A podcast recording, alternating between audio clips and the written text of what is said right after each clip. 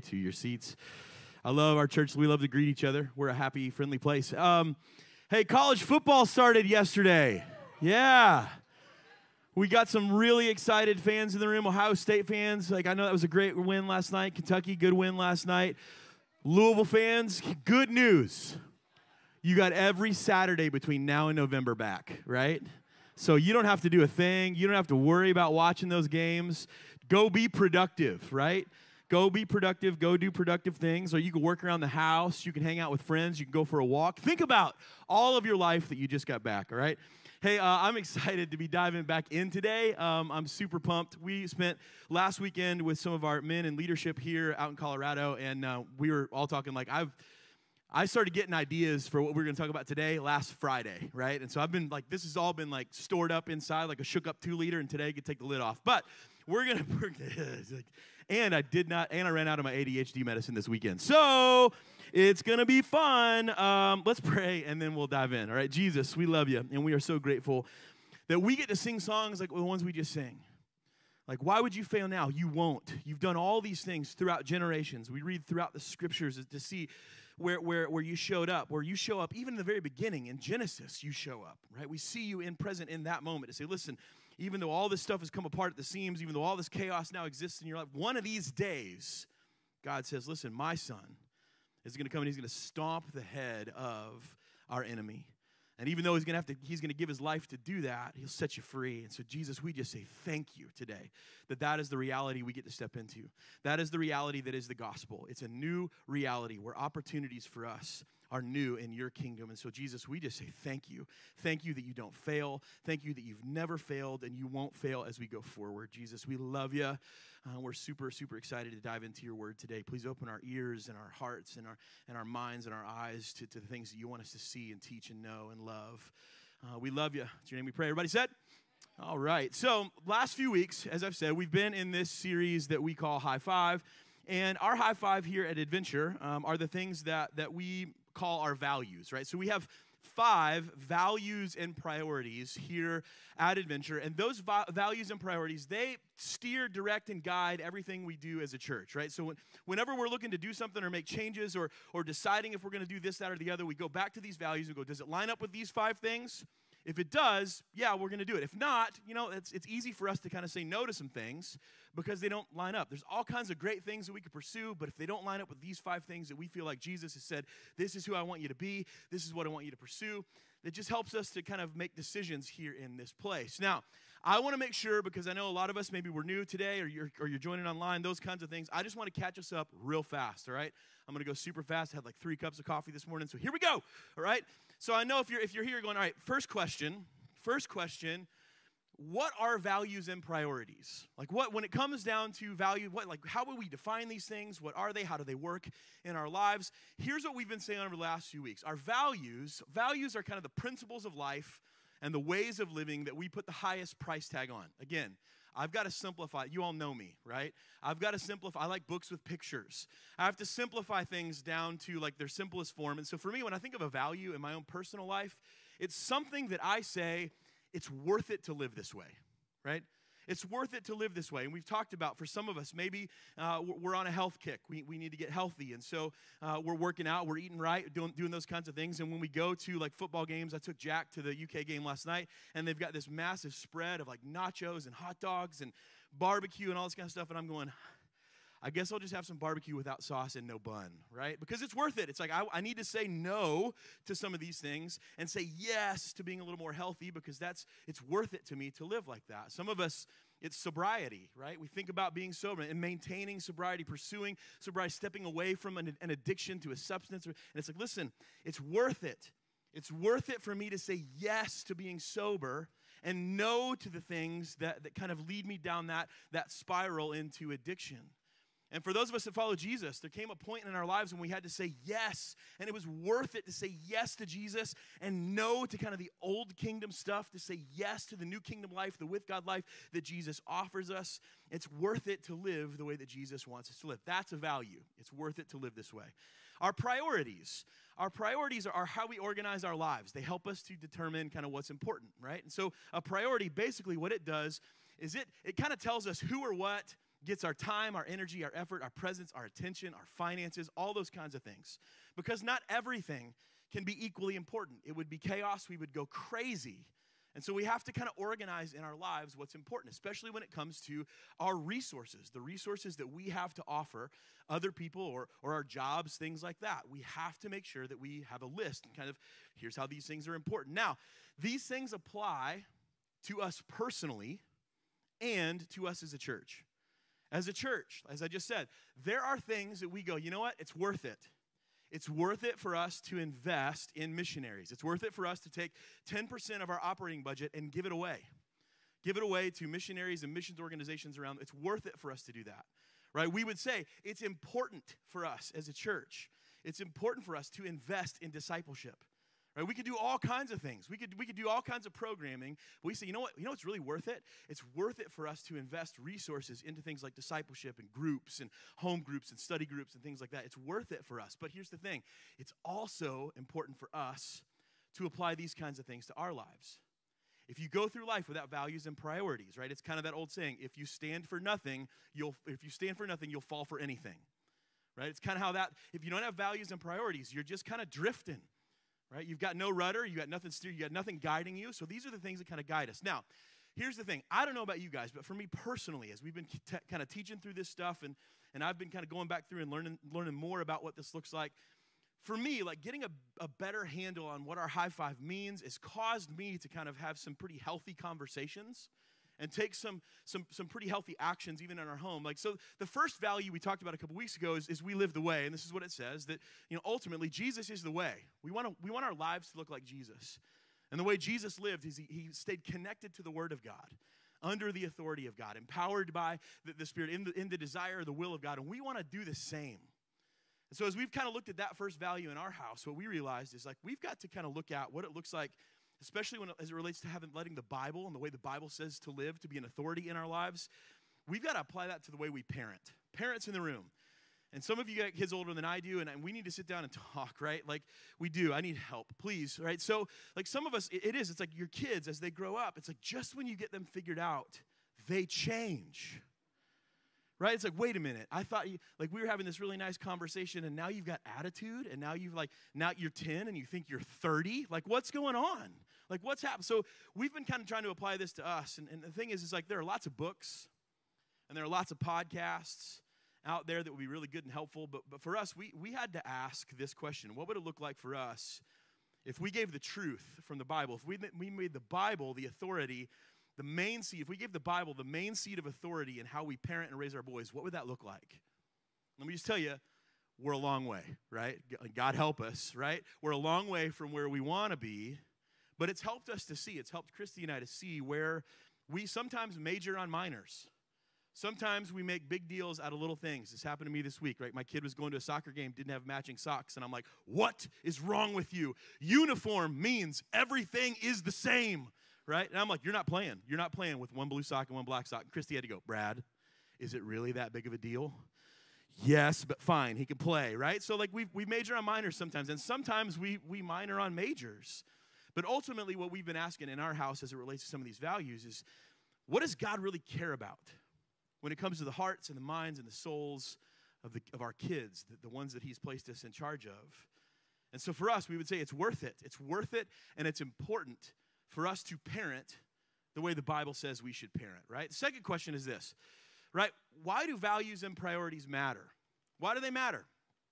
Why do we even need to have these? And again, If you want to know what someone's values and priorities are, just watch their life. We've said that every week, right?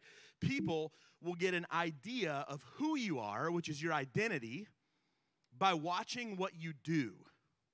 People will get an idea. We will show people, people will get a glimpse of who we are. They'll see our identity based on what we do, which ultimately what we do is how we express our values and priorities, the things that we say it's worth it to live this way, and these are the most important things in our lives. We will show people who we are based on those. And so when it comes how to live, right, when it comes to how we live our lives, our values and priorities are the difference between living with and in integrity and living in hypocrisy. And again, this is personal and organizational. This goes for you as us as people, right? We want to be people of integrity. We want to be people. We are who we say we are. And the same goes for our church. We don't want to just do a show on Sunday mornings where we all walk out with warm fuzzies and go, that was nice, see you next Sunday, right? We want to be the kind of church that says we are who we say we are. We care about communities. We care about these people. We care about people that live in J-town, Middletown, the surrounding areas. We care about people who are hurting, lost, and broken, and we want to make sure that they get to hear about Jesus. We want to be those kinds of people. We don't just want to say it. We want to do it. And again, as I've thought about this personally, just for me, right, little glimpse, as I've wrestled with this over the last couple of weeks, here's one thing I realized is that integrity speaks to an integrated life. So when you have integrity, you're living an integrated life, which is this. What you see is what you get. I'm not putting on a show. What you see, I am who I say I am. Like, what you see is what you get. And so all of this, like all of who we are, and when we live in integrity, all of who we are is integrated into one thing. That means your past, your present, your mistakes, your learning experiences, the things you challenge, that challenge you, the things you struggle with, all your successes, right? They all live at peace inside of one very nice, like put together person, right? And that sounds nice. Living in integrity, an integrated life sounds really nice, but here the opposite of integration is segregation. And this is probably how most of us live. See, in a segregated life, you only see what I want you to see. What I do to my life is I kind of divide my life up into all these little spaces. I divide my life up into all these little compartments. And I'm only going to let you see what I want you to see, and I'm only going to let you into the spaces that I feel like I can let you in and the ones that I want to let you in. And some of these compartments, like we compartmentalize our lives. And some of these compartments, they're like triple bolt locked and boarded up because we don't want to let anybody in there. We're afraid what would happen if we did. Does that sound familiar to anybody? It does to me. I mean, there are parts of my life like, I'm not sure what will happen if I let anybody see this. And so here's what I've learned, right? Living a life of a segregated life, a life of hypocrisy outside of integrity, at best, it's just a really good show. It's just a really good show. You just are a really good performer. You're a really good actor. Right? At worst, you think you've got everybody convinced, but the only one that's really buying it is you. But either way, outside of integrity, a segregated life, a compartmentalized life, you're only as good as your last performance. You're only as good as the last time you got to be in front of that person or those people or that job or whatever it is, right? And if we're honest, here's the truth. It's exhausting to live like that, and we'd love to find a better way. And again, as I've wrestled with this, I see this in our value and priority number 2 and number 3, which say that number 2 is we're better together. We talked about this a couple weeks ago. Authentic community. You know, a place where you and I can come into this place and just be real. And Justin last week talked about stepping into the mess, right? Living on mission. That we're not afraid to get our hands dirty. We're not afraid of messes. Jesus wasn't afraid of people's messes, so why are we? And again, just personal stuff, right? I got the chance last weekend, like I told you, to go away with some of the men in our church to Colorado. And here's the thing. We got to be pretty authentic with each other.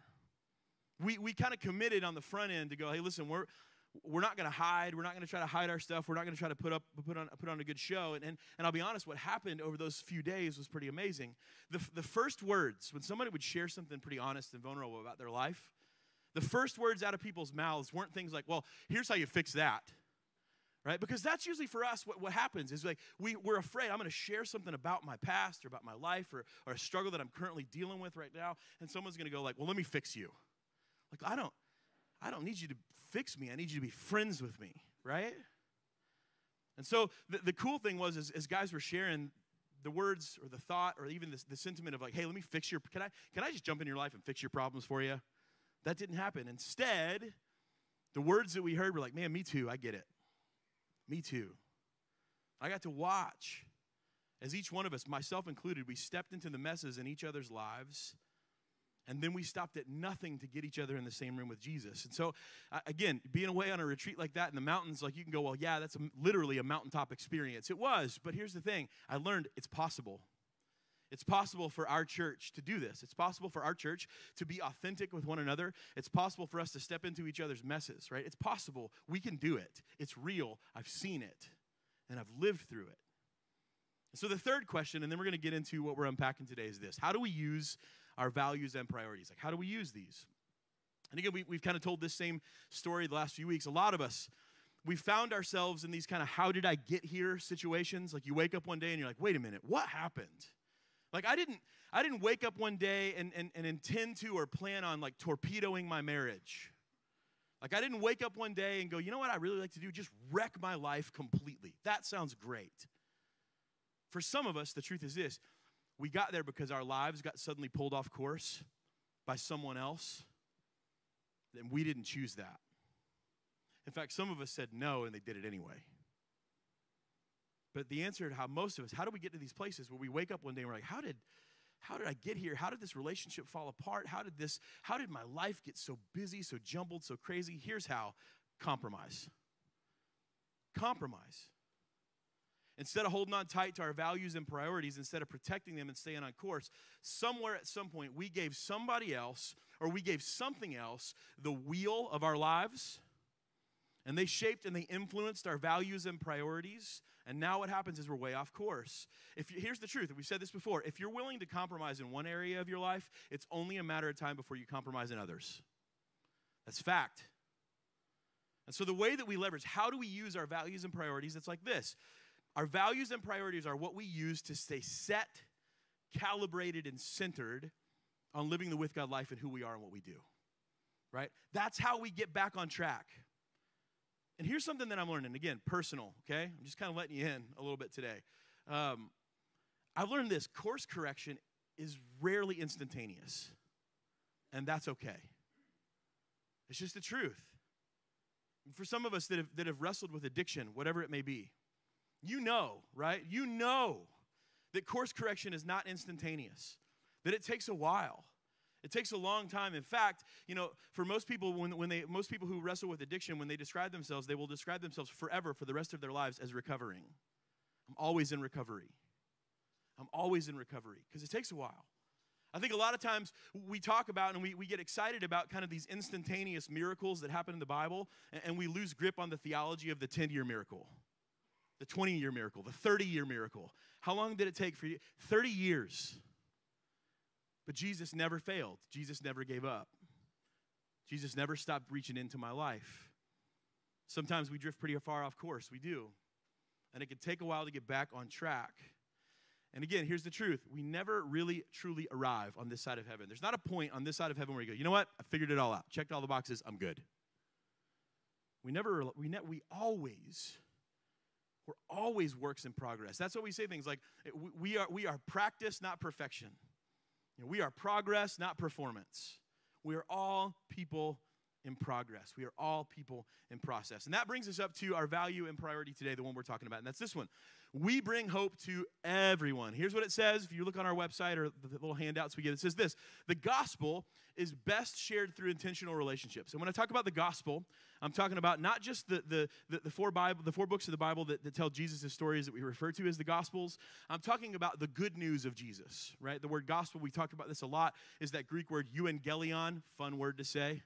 And it literally talks about a new reality. It's the announcement of new possibilities and new opportunities for everyone, all because Jesus lived a life that we couldn't live, died a death that we should have died, and didn't stay dead, right? 3 days later, walked out of the tomb alive. He's still alive.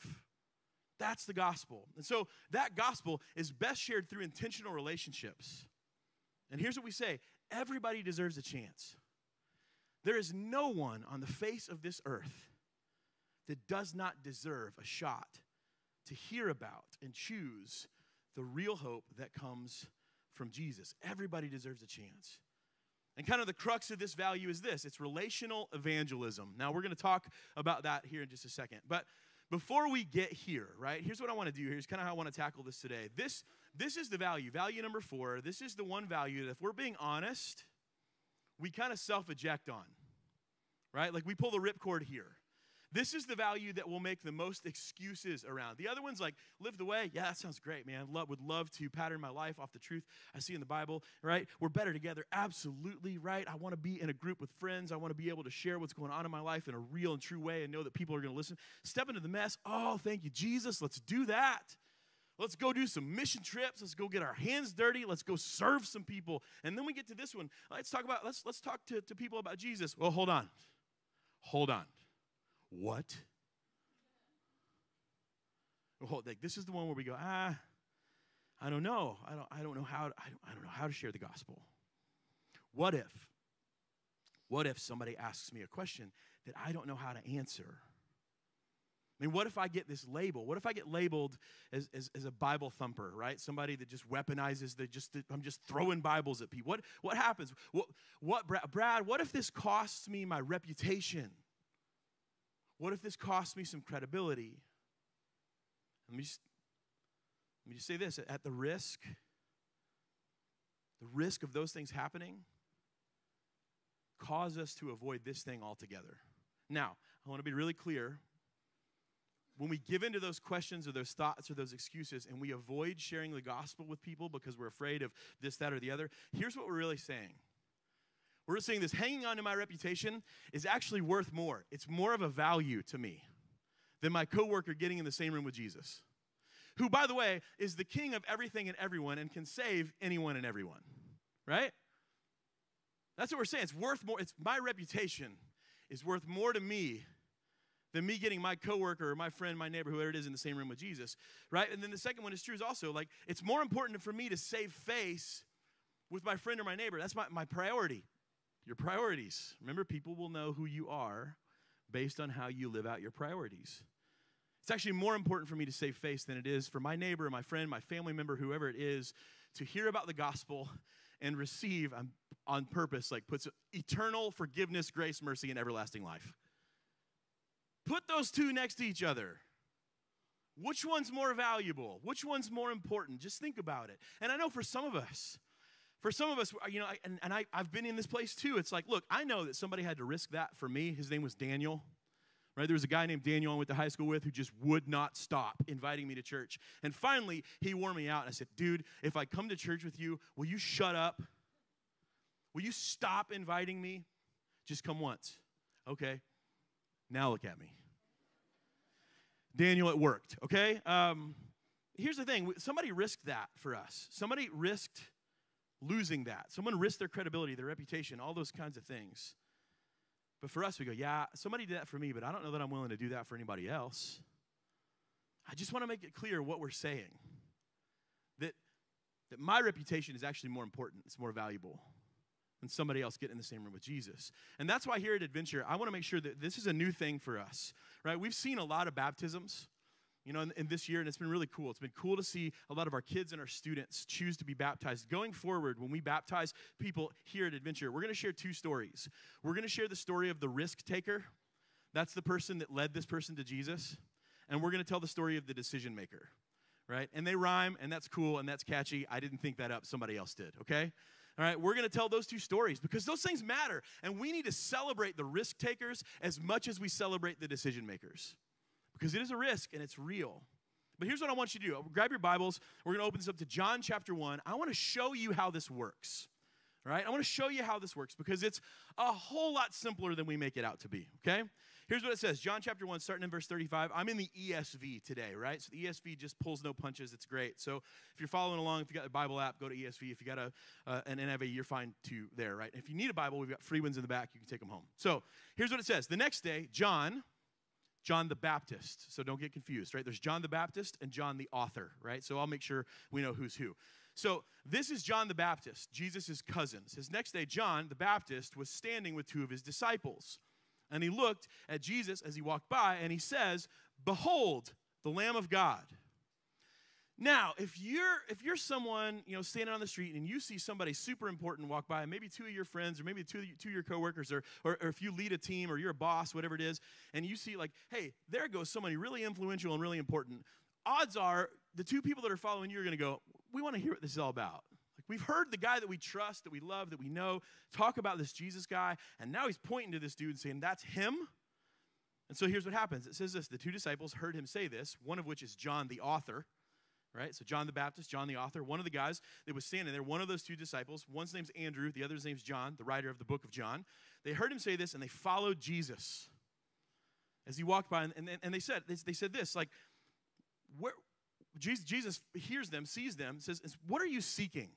Asks this question, what are you seeking? And they said to him, Rabbi, which means teacher, where are you staying? And he said to them, come and you'll see. So John tells us that they came and they saw what he was saying, and they stayed with him for that day, for it was about the 10th hour. Just so you know what that means, it's about 4 o'clock in the afternoon. It's 2 hours, kind of in this day, it's 2 hours to sunset. And so what most people would have done in this moment, most people, when Jesus kind of senses these two guys are following him, right? Kind of turns around and they're still behind him the whole time. It's like, what are you seeking? We just want to know where you're staying, man. We want to know what you're all about. Most people at this point would have gone, you know, hey, it's 4 o'clock in the afternoon, maybe later, right? Come find me tomorrow. Jesus doesn't do that. Jesus doesn't blow them off. Jesus doesn't put them off. He says, come and see. And here's what the Bible says. Pick back up again. It says, one of the two that heard John speak and followed Jesus was Andrew, Simon Peter's brother. He found his own brother, Simon, and said to him, we found the Messiah, which means Christ, right? That's chosen one. That's not Jesus' last name, right? It's chosen one. And he brought him to Jesus. Jesus looked at him and said, you are Simon, the son of John, and you will be called Cephas, which means Peter. So the next day, so they hang out with him for another day. The next day, Jesus decides to go to Galilee. That's the northern part of the kingdom of Israel. And he found Philip, and he looked at Philip, and he says, follow me. And Philip was from Bethsaida, the city of Andrew and Peter. All these guys kind of knew each other, right? All these guys kind of knew each other, at least probably heard of one another. And Philip found Nathanael and said, hey, we found him, right? We found the one of whom Moses in the law and also the prophets wrote about, Jesus of Nazareth, the son of Joseph. And Nathanael goes, Nazareth? Can anything good come out of Nazareth? Question. And Philip's response was, come and see. So there's lots to unpack just in these first few verses. So I want to work our way through this. So first off, right, Andrew and John the author, they start out and they're just curious. They're just curious about who Jesus is. They've heard a guy, their leader, that they know and respect and follow say some pretty amazing things about Jesus. And so they want to see for themselves. Like, listen, we've heard you talk about him. We just want to go see for ourselves. That's been a theme throughout the series, if you haven't picked up on that yet. Like, here's the thing. Preachers and people like me, pastors, we can stand on stages and we can try to convince you to, you know, do all these things, go out and share the gospel. These need to be your values and priorities. But the truth is, you have to see it for yourself. You have to try it for yourself. The reality is you need to see it happen for yourself. And we say this a lot at Adventure. Bible people are just people, right? They're not Bible people. They're just people. Andrew and John, when it starts out, they just want to see what all the hype is about. And Jesus knew this. And I want you to understand this. Jesus knew they were just curious. They were just coming to see what all the hype was about, and he was okay with it. Jesus is great with that. And Jesus asks them a super loaded question. What are you seeking? Right? Like Jesus asks great questions. What are you seeking? That could mean anything, right? And their response is, where are you staying, right? Like, where are you staying? Some of us, like, that's, like, some of us, when Jesus looks at us and goes, what are you seeking? Hey, man, I just want to know where you're at. I just want to know where you're staying. And don't miss Jesus' response, right? Jesus says, come and see. He says, come and see. Here's something that hit me this week. Jesus is okay with curious people. Jesus is okay with you and I approaching him with questions about who he is. He's okay with this. Notice what Jesus doesn't say to these guys. He doesn't say this. If you want to spend time with me, you must believe here and now in this moment that I am who I say I am. Otherwise, be gone with you. That's not what he says. I read this through several times, and it hit me. Jesus doesn't demand anything from them. Jesus doesn't try to convince them with facts and information. Jesus doesn't try to debate them. He doesn't try to debunk culture. He just says, come and see. See, Jesus knew, just like maybe a lot of us in this room know, that facts and information won't and can't save anyone. Facts and information won't save anybody. Like, when we baptize people, we don't say, do you accept Jesus as your intellectual and informational Lord and Savior? That's not what we say. What do we say? Do you accept Jesus as your personal Lord and Savior? See, Jesus doesn't want us to simply stop at knowing a lot about him. What the gospel makes possible, what he wants, what he desires, is for us to really know him. And it's reciprocal. He wants to really know us, which is why Jesus invites them to come and see. And the next day, here's what happens the next day. Andrew goes and finds his brother. And what does he do? Andrew invites Peter to come and see. Like he says, look, we found the one we've been waiting for. This, just so you know, this right here in John 1, this is the first recorded act of relational evangelism. You want to know what relational evangelism is? It's this. Andrew did not grab a bullhorn and head for the nearest street corner. He didn't go like, he didn't hop on Twitter or post to social media, right? He didn't try to convince some random stranger. Who did he run to? His brother, who he knew. They had a relationship. They were brothers and they were business partners. See, what we say in this value is that people have to know that you care before they care about what you know. And that's true. And Peter, he knew Andrew cared about him. And because Peter knew that Andrew, my brother, cares about me, he cared about what Andrew had to say about Jesus. So Peter came to see for himself. And I just want to say this, right? Because one of our excuses is, I don't know that I know enough. I don't know that I have enough information. I don't know that I'm following Jesus long enough to be able to share the gospel. For everybody who thinks that you have to be a Christian for years and years and years and know a ton of information to share the gospel, Andrew and John, who are now evangelizing, have been following Jesus for one day. One day. That's how long they've been following Jesus. And really not even a day. Probably somewhere around 12 to 18 hours. And it's really a few more years from this point that Peter, who was invited by his brother to come and see, finally for the first time out loud says, Jesus, you're the Christ, you're the Son of God. It takes a while. These guys didn't have to wait to be qualified. They didn't show a badge. Like, I've been following Jesus for 14 years. Can I talk to you about him? Here are my credentials. One day. Hung out with him for one day. Back into the story, right? The next day, Jesus finds Philip and says, why don't you come and follow me? And the next day, right, what does Philip do? Again, Philip has only followed Jesus for minutes and hours. And he goes and finds Nathanael, who is like off the chart skeptical at first, right? You want to talk about people that are willing to ask, like that ask hard questions or that are skeptics or might push back a little bit. Nathanael is your guy. Philip's like, listen, we found Jesus, right? We found the guy that like all the Bible talks about. We found him, and he's from Nazareth, and he's the son of this guy named Joseph. And Philip goes, Nazareth? What good can come from Nazareth? And if you're looking for like a 2022 equivalent, just think Southern Indiana. What good can come from that godforsaken place, right? And how does Philip deal with Nathanael's skepticism? How does Philip deal with Nathanael's pushback? Come and see. Come and see for yourself. Now here's some truth. If we made this stage into like a spectrum, like a line graph kind of thing, right? And we're non-believers, we're on this end. These are people that don't believe in Jesus. Maybe they're seeking, maybe they're searching, but they don't believe in Jesus. These are people that are just, they're lost, whatever it is, whatever we want to say, they're lost, they're broken, they're searching, they're seeking, whatever it is, they don't believe in Jesus. And down on this end are like the people who have like, the first breath they took was like in the church lobby, right? And they've been going to church ever since. Been a follower of Jesus since day one, trust Jesus tons, right?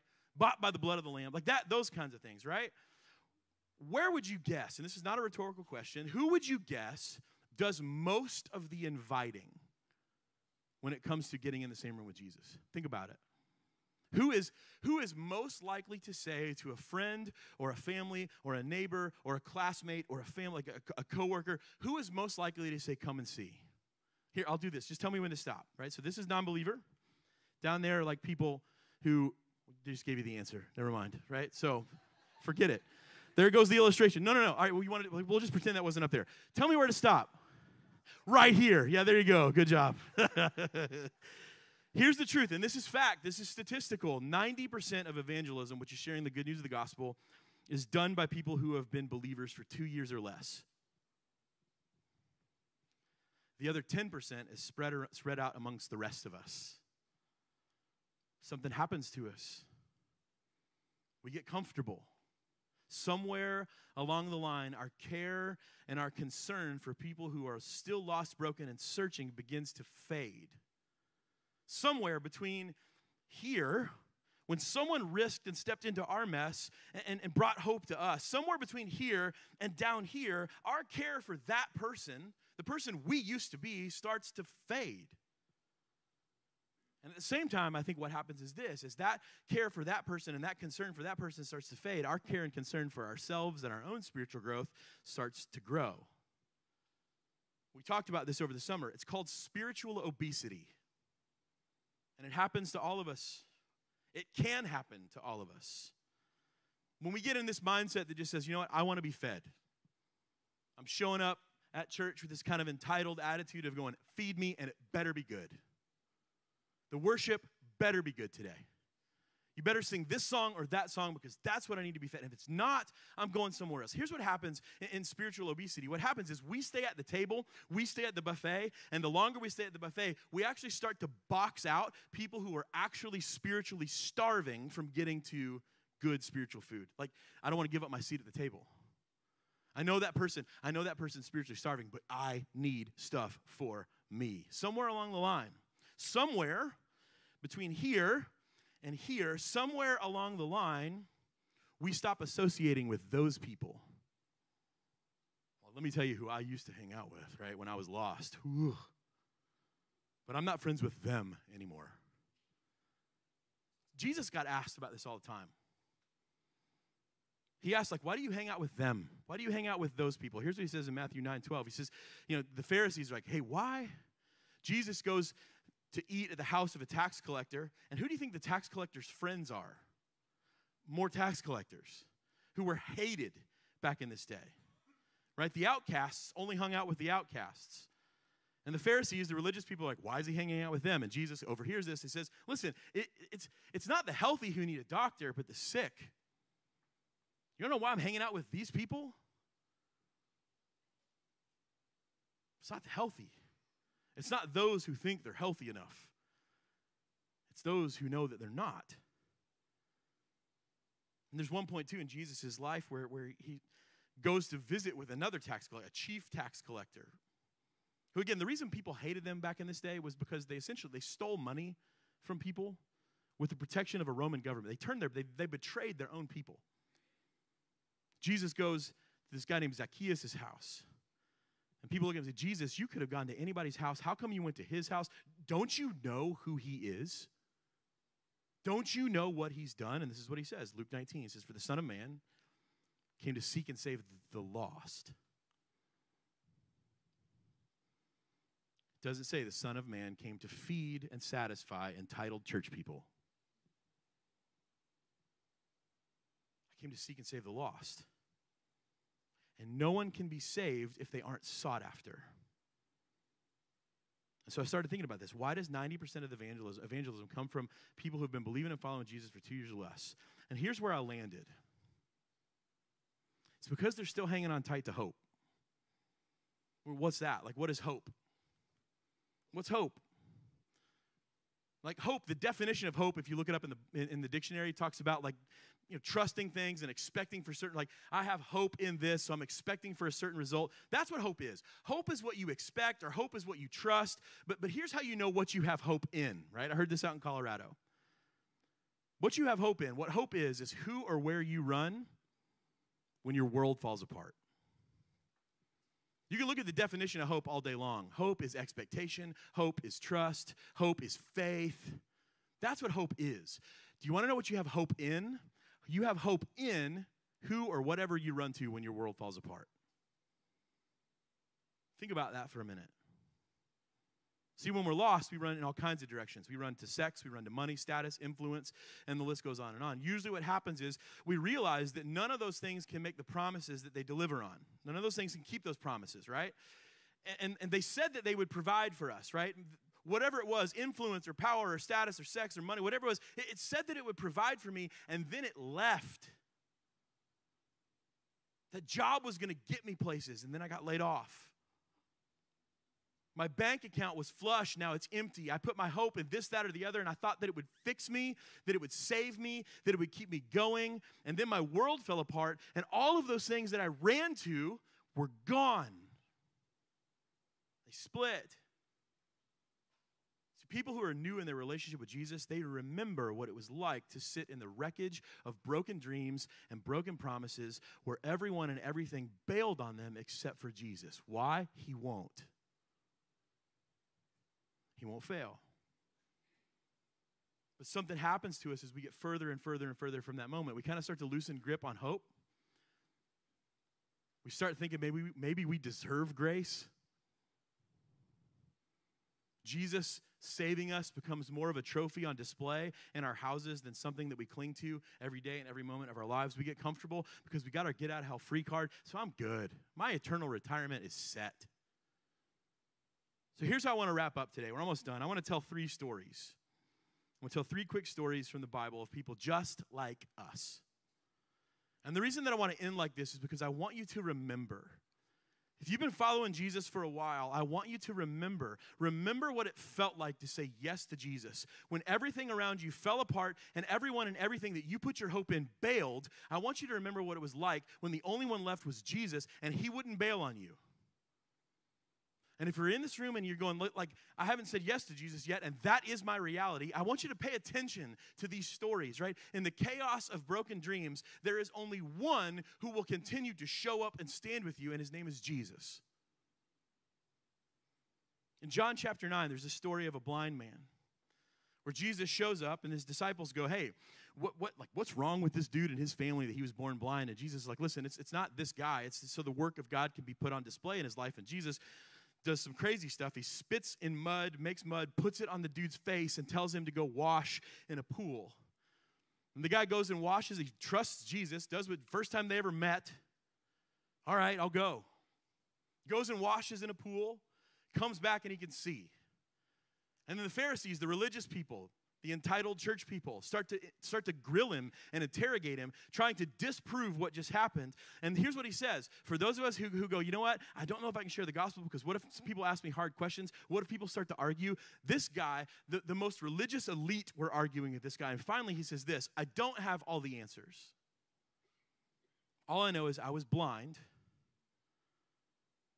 and I bumped into Jesus and I did what he told me to do. And even though it seems crazy and it doesn't make sense, now I can see. Do you remember, Christian, do you remember the first time you saw Jesus clearly? When everyone else wrote you off because of some mess in your life. And maybe you just started to believe like this guy believed, this is just how I am. I'm broken, I'm damaged goods, this is how it's going to be. And then Jesus showed up and did some crazy stuff that makes no sense, and you trusted him. Do you remember that? It was like waking up to a brand new day, like waking up to a new life. And when you kind of cleared the dirt and crud out of your eyes, the only one standing in front of you was Jesus. And maybe your friends are like, how? What? And listen, I don't have all the answers. All I know, my life looked like this. And then somebody introduced me to Jesus, or I bumped into Jesus, and now it's different. No one can argue with your story. No one can say, it didn't happen. No one can debunk your story. That's just the truth. Remember that. Remember that moment that you saw Jesus clearly for the first time. Or there's this other story. Maybe for some of us, we find ourselves in this place. Matthew 14, right? Jesus goes walking on the water. Peter, being the brave one, calls out, says, Jesus, if it's you, tell me to come out. Jesus says, hop out of the boat. Walk on the water with me, Peter. Peter gets out of the boat, was the only one to walk out of the boat and walk on water. He's walking to Jesus. He sees the wind and the waves. He gets distracted. He freaks out. He starts to sink. He trusted Jesus enough to give it a shot. Maybe that's you. I trusted Jesus enough to give it a shot. And maybe you started walking like Jesus and doing the things that Jesus was doing, but you saw the wind and the waves and you started to freak out. And like Peter starts to freak out, starts to sink. Jesus reaches in and pulls him up and says this, why do you have such little faith? Maybe that's you. You gave Jesus a shot, and all your friends said, nah, no way, we're not doing that. You got out of the boat. You were the one that got out of the boat. You gave your life to Jesus because he called you out, and you trusted him enough to actually do it. But then the storms and the weather of life have caused you to doubt and fear, and now you feel like you're sinking, and you're drowning, and you're going under. And maybe you thought, why did you get me into this, Jesus? Here's what I want you to remember. Remember what it was like to call out for Jesus for help, and for him to reach into your life and pull you up. See, get this. When Jesus asks Peter why he has such little faith, Peter has plenty of faith in Jesus. Jesus wasn't sinking. Peter lacked faith that he could do what Jesus called him to do. So when Jesus says, why do you have such little faith? Why do you have such little faith that I can be who I say I am in your life at all points, at all moments, and that I will sustain you and hold you up when life gets hard? Remember, Christian, remember what it was like to hear Jesus say, I got you. Believe in me, but also believe in me at work in you. Last story, Mark 5. There's this woman that the Bible tells us has suffered for years under the care of doctors, and says that she'd been bleeding for 12 years. You know what I'm asking about, kids? Ask your parents later, okay, right? But her suffering wasn't personal, right? Her suffering wasn't just personal and biological. It was also cultural, right? She was banned for coming near people due to her affliction. Like, anytime this woman went in public, she had to ring a bell and shout out, unclean, so that everyone would know not to touch her. In Mark chapter 5, verse 27, it says this. When she heard about Jesus, she came up behind him in the crowd, and she touched his cloak because she thought, if I can just touch his clothes, I'll be healed. She risked everything. She risked everything. They would have killed this woman for doing what she did, coming into a public place, touching all the rest of us, getting your junk on us, right? No. She risked everything because, if I can just touch his clothes, maybe this will stop. Maybe that was you. Maybe you tried to treat and fix and fill whatever was going on in your life, this gaping hole in the middle of your life, and you were labeled. Maybe you even got labeled damaged goods, and you were cast out, you were disqualified, you were untouchable. But you heard about Jesus, and you thought, maybe if I could just get in the same room with him, things would change. Here's how this story wraps up. Mark chapter 5, it says, at once Jesus realized after she touched him that power had gone out from him. And he turned in the crowd and he said, who touched my clothes? And his disciples go, Jesus, you're in a crowd. Everybody's touching you. But Jesus kept looking. That's what he does. Jesus kept looking to see who had done it. And the woman, knowing what had happened to her, because she was healed, came and fell at his feet. Trembling with fear, she told him the whole truth. Words are not in the Bible on accident. She didn't tell him the nice, kind of polished, curated version of the truth, the whole truth. And here's what he says. Here's how Jesus responds to the whole truth in your life.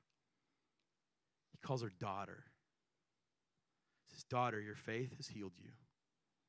Go in peace, which means wholeness, and be freed from your suffering. Do you know how long it had been since this woman heard somebody call her daughter? 12 years at least. She was disowned. She was disqualified.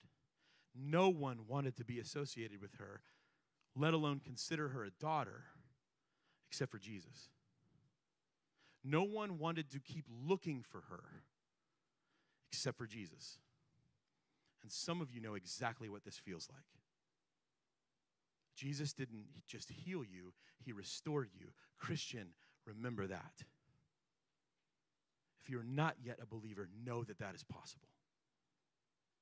Like we can read the definition of hope all day long, but here's what hope is. Hope is who or what you run to when your world falls apart. There is no hope like the hope that Jesus offers. And as a church, we will be people that bring hope to everyone. As a church, and as moms and dads, brothers and sisters, co-workers, friends and neighbors, sons and daughters, this is what we're committed to. This is what we want to see happen. I I want to close with Romans 10. Here's what it says. This is Paul talking. He says, for everyone who calls on the name of the Lord will be saved. Get that? Everyone. Everyone. Not just some people, not just a few people, not just people that look like, sound like, do what. Everyone who calls on the name of the Lord will be saved. But then he asks this question. How then can they call on the name of the one they've not yet believed in? And how can they believe in one whom they've not yet heard? And how can they hear without someone preaching, which means teaching, to them? And how can anyone preach unless they are sent? Here's the answer. As it is written, how beautiful are the feet of those who bring good news. My prayer and my hope for Adventure is that we would be a beautiful, feeted people. I heard someone tell a story in Colorado talking about this. Like, you know, when you hear steps coming down the hallway, you hear steps coming down the office or whatever it is at work, you hear steps coming down the stairs at home, you hear people's footsteps as they make their way into wherever you are, you can tell when it's good news, right? Because usually they're moving pretty fast. Hey, I can't wait to tell you about my day. I can't wait to tell you about, I can't wait to tell you about what's going on in my life. May our footsteps sound like that. That people don't dread. People don't wince. People don't buckle. They don't cover up. They don't buckle. They go, what is that? Sounds like good news is on the way. And the answer is, it is. And his name's Jesus. So today, if you've never had a chance to put your trust or your faith in Jesus, I want to offer that chance to you. I'll be right down here. We're going to sing this song that we sang earlier, right? I'll be right down here. If you want to talk about what it looks like to put your faith and trust in Jesus, I would love to chat with you. If you want to join this church, want to be a part of this community, we would love to welcome you into this place. We're a mess, we're crazy, but we're fun. If you need prayer today, I would love to pray with you. I'll be down here. We've got some folks in the back that are willing to pray for you as well. I think one of those guys may make their way up front. If you just want to spend some time at the cross, just on your own, maybe today it's like, I remember what Jesus did on the cross for me, that he set me free. Maybe you just want to spend some time there just going, thank you, great. We're going to sing this song again. Again, it's a new song earlier, but now you know the truth of this song. I said a couple weeks ago, right? You can tell what a church believes by the type of songs they sing. You can tell if they really believe it based on how they sing it. Church, this song should not be quiet in this place. May we sing out loud. May this song be our prayer. Jesus, we love you. In your name we pray. Amen.